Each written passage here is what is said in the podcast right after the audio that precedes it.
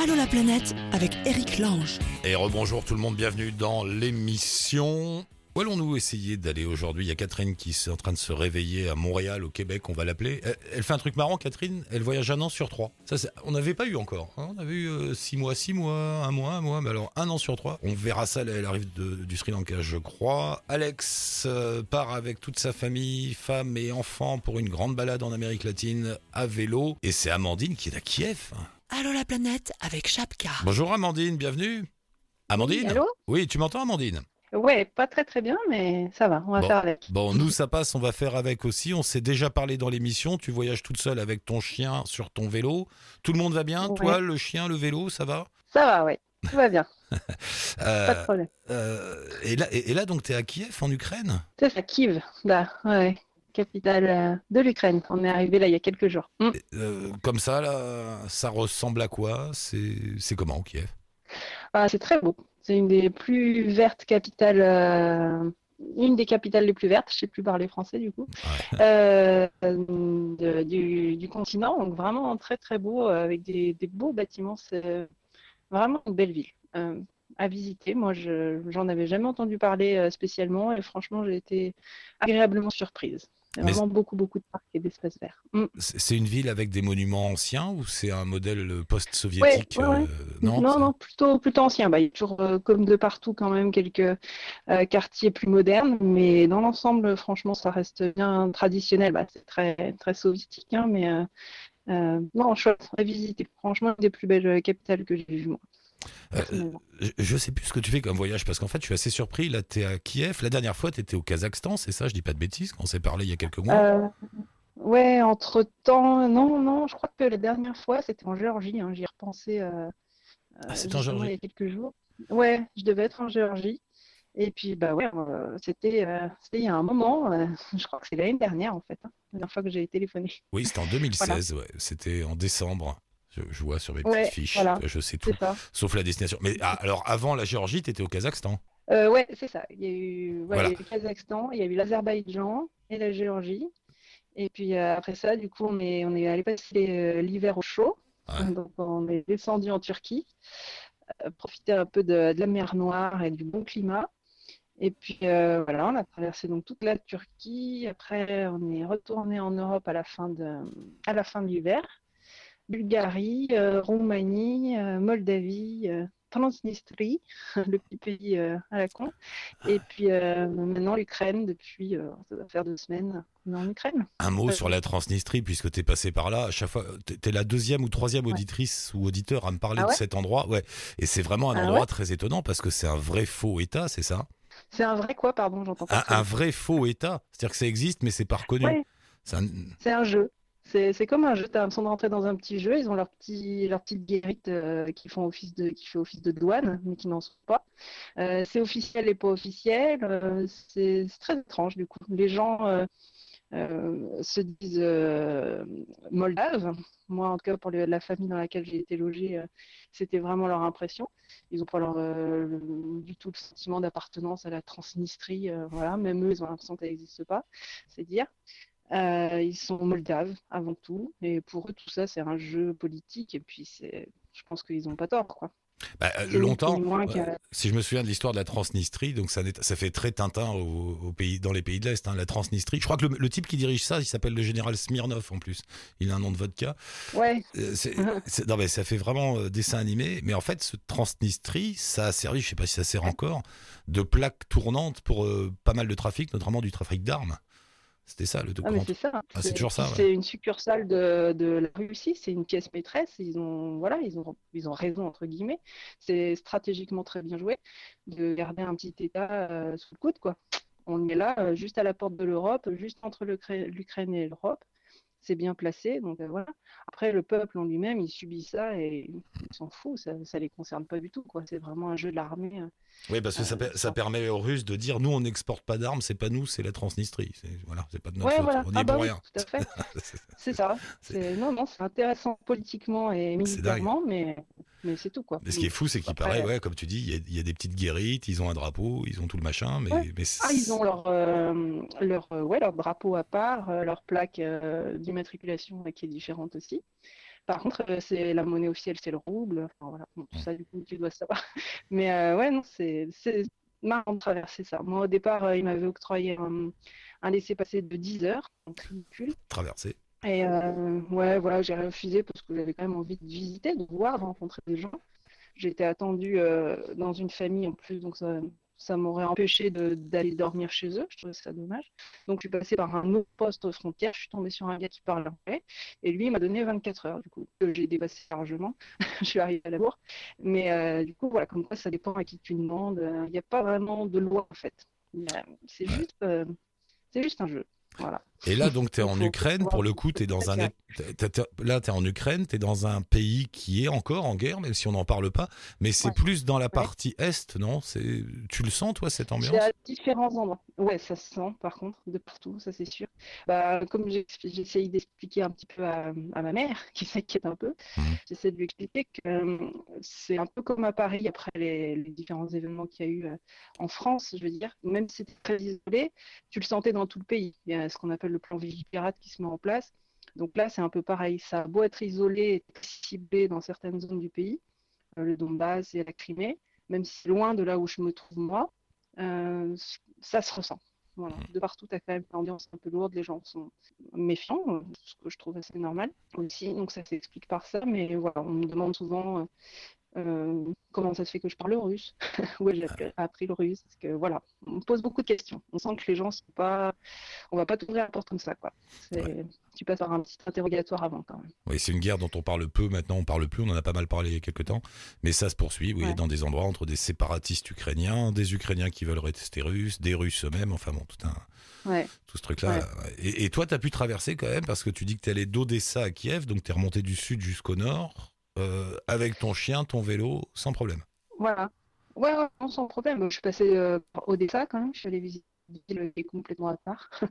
Euh, un truc de. Ouais, c'est ni ukrainien ni soviétique. C'est très moderne. C'est très rigolo d'aller voir cette ville-là. Franchement, Odessa, je conseille.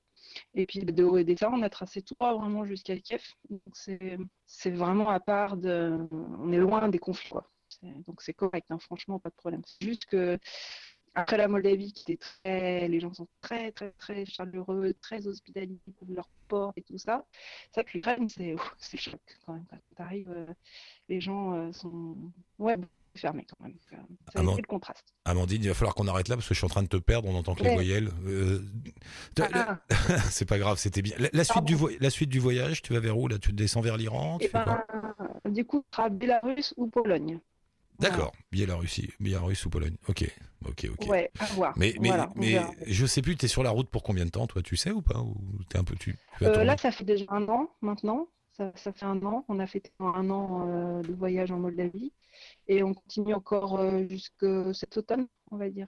Fin d'été, début d'automne.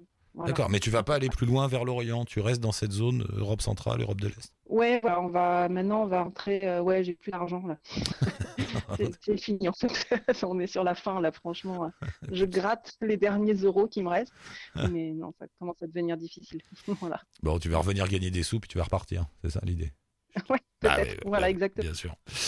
Je, t'embrasse, Amandine, merci beaucoup. On met un lien Ouais, avec ton blog. Bah. À la prochaine, enfin À avec ta page. Facebook. À bientôt, bye, bonne route. Et nous quittons l'Ukraine pour aller en Savoie. Bonjour Alex, bienvenue. Bonjour. Ça va bien Alex? T'es bien en Savoie, c'est ça? Euh, c'est ça, on Savoie, Aix-les-Bains, au bord du lac du Bourget. Et j'ai reçu un petit mail disant nous sommes une famille de voyageurs de Savoie. Donc la famille, c'est combien? C'est il y a Alex, euh, il y a ta femme Roxane, c'est ça? Voilà, il y a ma femme Roxane, ma fille Yann et mon fils Ruben. Et, et alors tous les deux, vous allez repartir, on va en parler, mais c'est pas une première. Vous avez déjà traversé l'Amérique Nord-Sud dans un combi Volkswagen. Voilà, avec un vieux combi des Ah. années 60, il est, il est de 64 exactement. et donc, et donc effectivement, on a traversé en partant du Canada jusque- jusqu'en Argentine en fait. Combien de temps vous avez mis? On a mis 13 mois exactement. le, le vrai vieux combi euh, comme les hippies en 70 Jim Le Morrison. vrai, le vrai de vrai, le vrai de vrai. Il a été, il a été fini de restaurer juste avant le départ. Et puis voilà, on a pris la route euh, avec lui. Et il est revenu avec nous. Il est, il a fait tout le voyage sans problème. Mais vous dormiez à quatre là-dedans, non? Oui, oui, on n'est pas très grands nous, donc c'est facile. Ah bah, Quand même. On n'est pas des grandes personnes, mais oui, on a dormi, euh, on a dormi beaucoup de temps, mais on a aussi été beaucoup accueillis chez les gens énormément. Ouais, parce que 14 mois à 4 dans un combi, euh, à la fin, on peut se détester quand même. On peut devenir fou. Non Oui, il faut être, faut, faut être bien soudé. Il y a eu des moments Voilà. difficiles, c'est normal. Hein. Il y a toujours un peu de tension euh, à certains moments quand c'est difficile, mais de manière, générale, c'est plutôt bien passé. Et la petite famille qui est donc revenue, du coup, si je calcule bien, euh, quoi, en 2015, par là alors? On est revenu, voilà, en ju- fin juillet 2015. et, et- et depuis que vous avez euh, garé le combi, vous avez qu'une envie, c'est de repartir? Voilà, effectivement, euh, bon, on, on- on a, on a attrapé le virus, comme on dit. Euh, on l'avait déjà un petit peu avant, mais euh, voilà, on a, on a sur un projet de repartir, mais cette fois-ci d'une façon un petit peu différente, parce qu'on va repartir effectivement en vélo. En vélo, c'est. Vous partez dans combien de temps? Alors, on, on aimerait bien date de départ octobre 2018. D'accord. Et le prochain voyage, ce que vous visez, c'est deux boucles, deux espèces de boucles, hein, dans l'extrême nord de, de l'Amérique du Nord, donc vers l'Alaska, et, et- Voilà. et l'extrême sud de l'Amérique du Sud.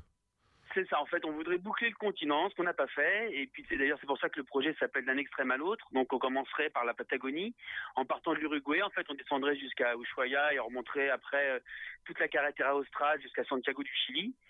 Et ensuite, euh, on prend un avion, on se retrouve à Seattle, et de Seattle, on fait une grande boucle sur l'Alaska et euh, retour sur le Yukon canadien. Sur le blog, vous, vous dites que vous aimeriez faire découvrir le monde et la nature à vos enfants. C'est important Ouais, la voilà. nature dans votre démarche Vous avez une fibre un peu écolo, un peu. Oui, oui, oui, Ouais. oui. Nous, on fait, on on fait très attention euh, dans la façon dont on consomme, dont on, se nourrit, dont, on essaie de préserver la nature. Et c'est vrai que pour nous, c'est important. Et surtout, euh, on aimerait faire partager euh, et sensibiliser les jeunes, voilà, par rapport à ce voyage. Donc, on- c'est pour ça qu'on va, beaucoup travailler avec les écoles, notamment de Savoie, puis peut-être un peu plus loin sur toute la France. On, va voir ça. Mais on aimerait, voilà, c'est de message qu'on voudrait faire passer à travers ce, ce, futur projet. Je reviens au voyage d'avant. Tout à coup, ça me vient comme ça, comme, euh, comme question. Quand, quand on voyage à quatre, comme ça, forcément, on est un peu dans une bulle familiale. Est-ce que ça ferme pas aux rencontres? Alors pas du tout, et Non. au contraire. Euh, euh, au contraire, euh, on a croisé pas mal de voyageurs sur la route, aussi bien français que d'autres pays. Et en fait, on a remarqué que les enfants déjà ouvraient les portes énormément. Et puis, on a rencontré beaucoup plus de gens que, que, d'autres voyageurs. On a, surtout en Amérique, surtout en Amérique latine, où pour eux, les enfants, c'est quelque chose de très important. Ça nous a ouvert beaucoup de portes. On s'est fait des amis avec qui on est toujours en contact d'ailleurs. Et ah non, pas du tout. Le fait de vivre. Et puis, le choix de ce véhicule a fait que on a aussi rencontré beaucoup de gens, puisque euh, on est dans un espace restreint. C'est pas comme un gros camping-car. Donc, automatiquement, ça intrigue les gens. Et euh, voilà. Donc, ça a ouvert à la discussion, à la, curiosité. Donc, on a rencontré énormément de monde. Dans les rapports, justement, avec le- les personnes que vous croisiez, est-ce que vous avez senti une grande différence entre l'Amérique latine et l'Amérique du Nord, les États-Unis? Alors, il y a une différence. euh, je dirais que euh, au niveau des États-Unis, c'est assez partagé. La côte est, ils sont plus à l'européenne, un peu plus, je dirais, frileux entre guillemets euh, au niveau de la rencontre. Euh, à partir du moment où on est passé vers la côte ouest, la côte euh, pacifique, ça a beaucoup changé. Les Californiens sont très sympathiques. Euh, les Canadiens, j'en parle très, même pas, parce qu'ils sont vraiment ultra sympas. C'est nos cousins, ils nous ont beaucoup accueillis. Et à partir du moment où on a passé euh, vers l'Amérique, on a basculé vers l'Amérique latine, là pareil, les rencontres se sont faites très facilement. Euh, en plus, le, le même l'espagnol n'est pas une barrière en soi au niveau au niveau de la langue. parce que Moi, je le parlais un petit peu, mais ma femme, par exemple, qui ne parlait pas du tout, s'y mit très rapidement. Et vu qu'on a les mêmes origines latines avec le français, ça, ça, ça peut s'apprendre assez facilement tout seul. Et donc oui, euh, je dirais qu'on a des leçons à prendre nous euh, français sur l'hospitalité sur l'hospitalité qu'on a pu rencontrer euh, dans tous ces pays-là. Tu crois que c'est dû à quoi? Une histoire de, de culture? Une histoire de peut-être qu'on n'a pas le temps parce qu'on travaille beaucoup? Parce que je sais pas. Non, je, je dirais pas qu'on n'a pas le temps, je dirais qu'on se donne pas. C'est c'est plus une histoire de culture, euh, puisque pourtant même les Américains qu'on a rencontrés, qui, qui travaillaient beaucoup, etc., ont, sont quand même dans cette culture du partage, de l'échange, de la curiosité. J'ai l'impression qu'un petit peu les Français, on se renferme nous euh, dans cette espèce de bulle euh, que, que je trouve un petit peu malsaine et euh, voilà. Est-ce que c'est pas juste un point de vue de voyageur Il faudrait demander à des voyageurs qui découvrent la France, peut-être qu'ils diraient la même chose? Alors peut-être. Ce vois, je- intéressant justement. Je sais pas, hein, je, je me dis, est-ce que quand, est-ce que, intéressant de. ouais, de est-ce que savoir. quand on est soi-même, hein, parce, parce que tu sais, quand on est soi-même sur la route, on, on s'ouvre soi-même. Absolument. Euh, donc on est prêt à recevoir les autres qui du coup bah, accueillent. Parfois je me dis c'est- c'est- si on a ce sentiment de ne pas être accueillant chez nous, c'est tout simplement parce qu'on est chez nous. Alors bon, on se ferme, on fait notre Oui. boulot, on mène Bon, notre après- vie. Après, Je pense pas. que c'est un état d'esprit, c'est un état d'esprit des gens aussi. Moi, Ouais. Je sais que nous, par exemple, en France, on accueille beaucoup, on fait beaucoup de couchsurfing, on accueille euh, des étudiants, des voyageurs, etc. C'est aussi une envie d'aller vers les autres, euh, je dirais, Mm. personnelle. Oui, voilà. S'il n'y a pas cette démarche-là, s'il y a pas cette démarche-là au départ, c'est sûr qu'on va pas s'ouvrir euh, facilement. Les enfants, ils ont aimé le premier voyage, j'imagine, puisque vous les re- Ah ouais, les remarquez de nouveau. Ouais, les enfants, ils ont adoré, euh, ils ont adoré, et puis surtout notre plus jeune, la Ruben, le fiston, qui lui n'a qu'une envie, c'est de repartir. Tous les jours, il nous demande, mais papa, quand est-ce qu'on repart? Voilà, moi, je, je veux y retourner tout de suite, euh, voilà. Donc euh, voilà, on leur a donné ce goût de ce goût de curiosité du voyage. Je pense que c'est quelque chose de, de- de bien pour eux, pour le pour leur avenir, quoi. S'il y avait un conseil à donner pour réussir un voyage avec des enfants, tu dirais quoi? Parce que c'est pas évident. Un conseil à donner ne pas du tout avoir peur des a priori, et puis euh, et puis être patient. C'est la patience le secret. Je dirais, il y a Ah. pas, il faut être, il faut, il faut se caler à, la- à leur vitesse. C'est pas eux qui doivent suivre les grands, c'est les adultes qui doivent suivre le rythme des enfants. Et on est souvent très étonnés, euh, dans le sens- dans le bon sens du terme. C'est-à-dire, euh, euh, on n'imaginait pas que nos enfants puissent avoir de telles ressources, aussi bien physiques que psychologiques dans certaines situations. Et on a été bluffés par leur, leur force de caractère, leur envie, leur motivation. Donc voilà, il faut les suivre. Est-ce que quand tu dis c'est aux parents, aux adultes de se caler sur le rythme des enfants, ce que je comprends parce que de toute façon, euh, va essayer de mettre un gamin de 4 ou 5 ans à ton rythme, tu n'y arriveras pas. Euh, Oui. Donc tu es bien obligé de faire la démarche inverse. Mais est-ce que du coup, c'est pas un peu frustrant parce que ce que l'on recherche aussi quand on voyage, c'est la liberté de pouvoir aller n'importe où, à n'importe quelle heure, à n'importe quel moment. Et là, tu l'as pu cette liberté, mais tu es quand même sur la route. Non, tu, tu l'as quand même. En fait, ce voyage, nous, été aussi euh, un moyen de se recentrer sur le sur la notion de famille entre guillemets, mais dans la notion positive de famille, c'est-à-dire le rediscuter avec ses enfants, retrouver le dialogue, se partager les choses simples. Et ça a été euh, des moments magiques pour ça. Et euh, c'est ce qui fait que maintenant on est très soudés. Et je pense que le fait de sortir de, de la société, de, de- de la petite bulle, je dirais, de la routine dans laquelle on est, et de se transposer dans un dans un voilà, dans un parcours, quelque chose de nomade, quelque chose où on est obligé de s'adapter tous les jours, c'est très positif pour la- la- la- les relations parents-enfants.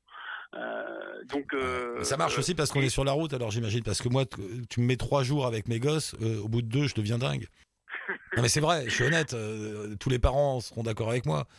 Donc, Ouais. c'est Alors- le fait aussi de se mettre dans une autre situation, de, de se retrouver. Oui, je sais pas. que c'est- le fait, premièrement le fait de se mettre dans une autre situation, et puis je pense qu'il faut reprendre, il faut, il faut réinculquer aux gens le fait d'écouter ses enfants tout simplement, et de, de garder soi-même son âme d'enfant. C'est-à-dire que nous, euh, ma femme, aussi bien ma femme que moi-même, on a gardé notre esprit d'enfant. Donc si vous mettez dans un esprit d'enfant avec vos enfants, bah euh, c'est plus une relation presque de copain par moment, et de partage dans le jeu que de que de, de, relation hiérarchique de parents-enfants, quoi, tout simplement. Il faut, il faut garder le, le voyage fait que qu'on est obligé de garder cette âme d'enfant par moment et c'est ça qui est magique en fait. Là, le prochain, c'est à vélo. Vous allez les mettre où, les enfants, sur les vélos? Ah bah ils auront leur propre vélo, Ah ouais? Donc euh, ah oui, ils auront, leur propre vélo, leur propre vélo, tout le monde va pédaler. Bon, par moment, on, on les attellera quand ce sera un petit peu compliqué, mais euh, le but c'est aussi que voilà, ils pédalent, donc on va s'adapter aussi à leur justement à leur rythme. C'est pour ça qu'on va pas faire des étapes vont à dire trop grandes. Et puis le voilà, le but c'est de prendre le temps de, voilà, de- d'être vraiment en communion avec avec la nature, avec l'environnement dans lequel on va se trouver. Et euh, eux, non, eux sont très motivés sur le fait qu'on ait choisi le vélo. hein. Vous allez demander aux gens, il est où le bonheur? Qu'est-ce que c'est que cette question bizarre? Et pourquoi? Qu'est-ce que c'est que cette question bizarre Elle est toute simple, cette question. Elle est pas si bizarre. ouais, mais elle n'est pas fait. facile à répondre. Elle est compliquée. Mais non, elle n'est pas facile à répondre. Et justement, nous, on cherche un petit peu ce. Ça va être un peu le fil rouge de ce futur voyage. Euh, nous, on en a une petite idée, mais on aimerait bien savoir un petit peu ce que les gens qu'on va, ce que le, ce que les gens que, que l'on va croiser vont, en pensent de cette notion du bonheur. Et euh, voilà, ça va être un peu le fil rouge de, de, de ce futur, euh, de ce futur voyage. Et euh, on va, on va poser cette question à tous les gens qu'on va rencontrer. Euh, et on va essayer de construire un documentaire et des, des vidéos, tout ça autour de, de, de, de ce thème principal. Et le bonheur, vous, vous l'avez trouvé? Euh, on pense l'avoir trouvé, oui. On, en tout cas, on essaie de, le- cultiver tous les jours, ce bonheur. Et puis, euh, et voilà, c'est simple en fait. C'est revenir aux choses simples, revenir à l'essentiel. Mm. Et puis, et puis le voyage aussi est de bonheur. En fait, le bonheur dans le voyage, c'est pas le but, c'est le voyage en soi, tout simplement.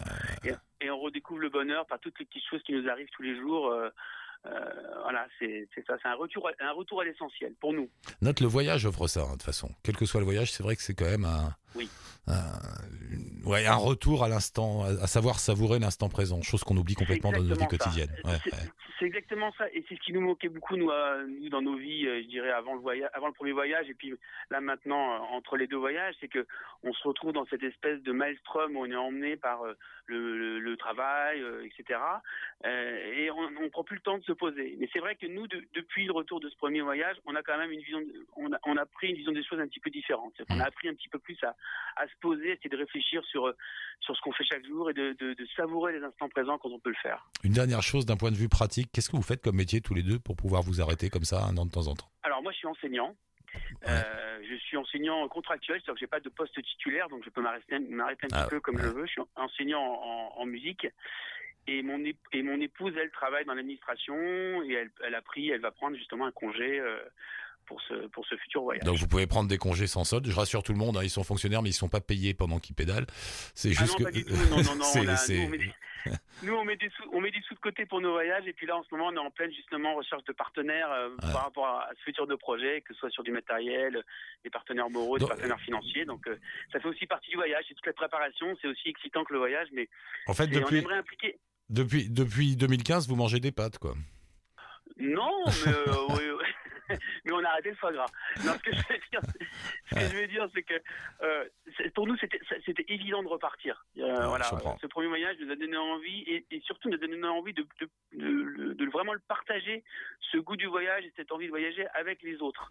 Donc c'est- c'est pour ça qu'on essaie de trouver énormément de partenaires, notamment en médias, etc., pour faire partager. euh, tout ce qu'on va faire pendant ce voyage, puisqu'on va aller faire de l'éco-volontariat euh, en Patagonie, on va aller aider des écoles, visiter des écoles, on va aller aider des structures qui, euh, au niveau de la préserva- préservation animale.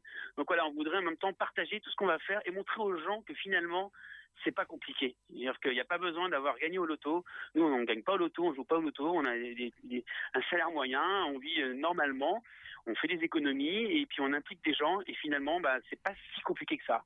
Euh, De, de pouvoir euh, s'échapper, de partir de- sur des longs voyages comme ça. Bah nous dans Allo la planète, de toute façon, on vous suivra si vous voulez les suivre euh, et les préparations. Et puis je sais pas si vous voulez leur donner un coup de main. Ils cherchent des vélos, des combinaisons, des sacs de couchage. Ils cherchent tout finalement. Vous pouvez le- Voilà. les lilibuciens.org. Je mets le lien bien sûr sur le blog d'Allo la planète. Et on se tient au courant. Super. hein, Eh euh, ben, c'est super.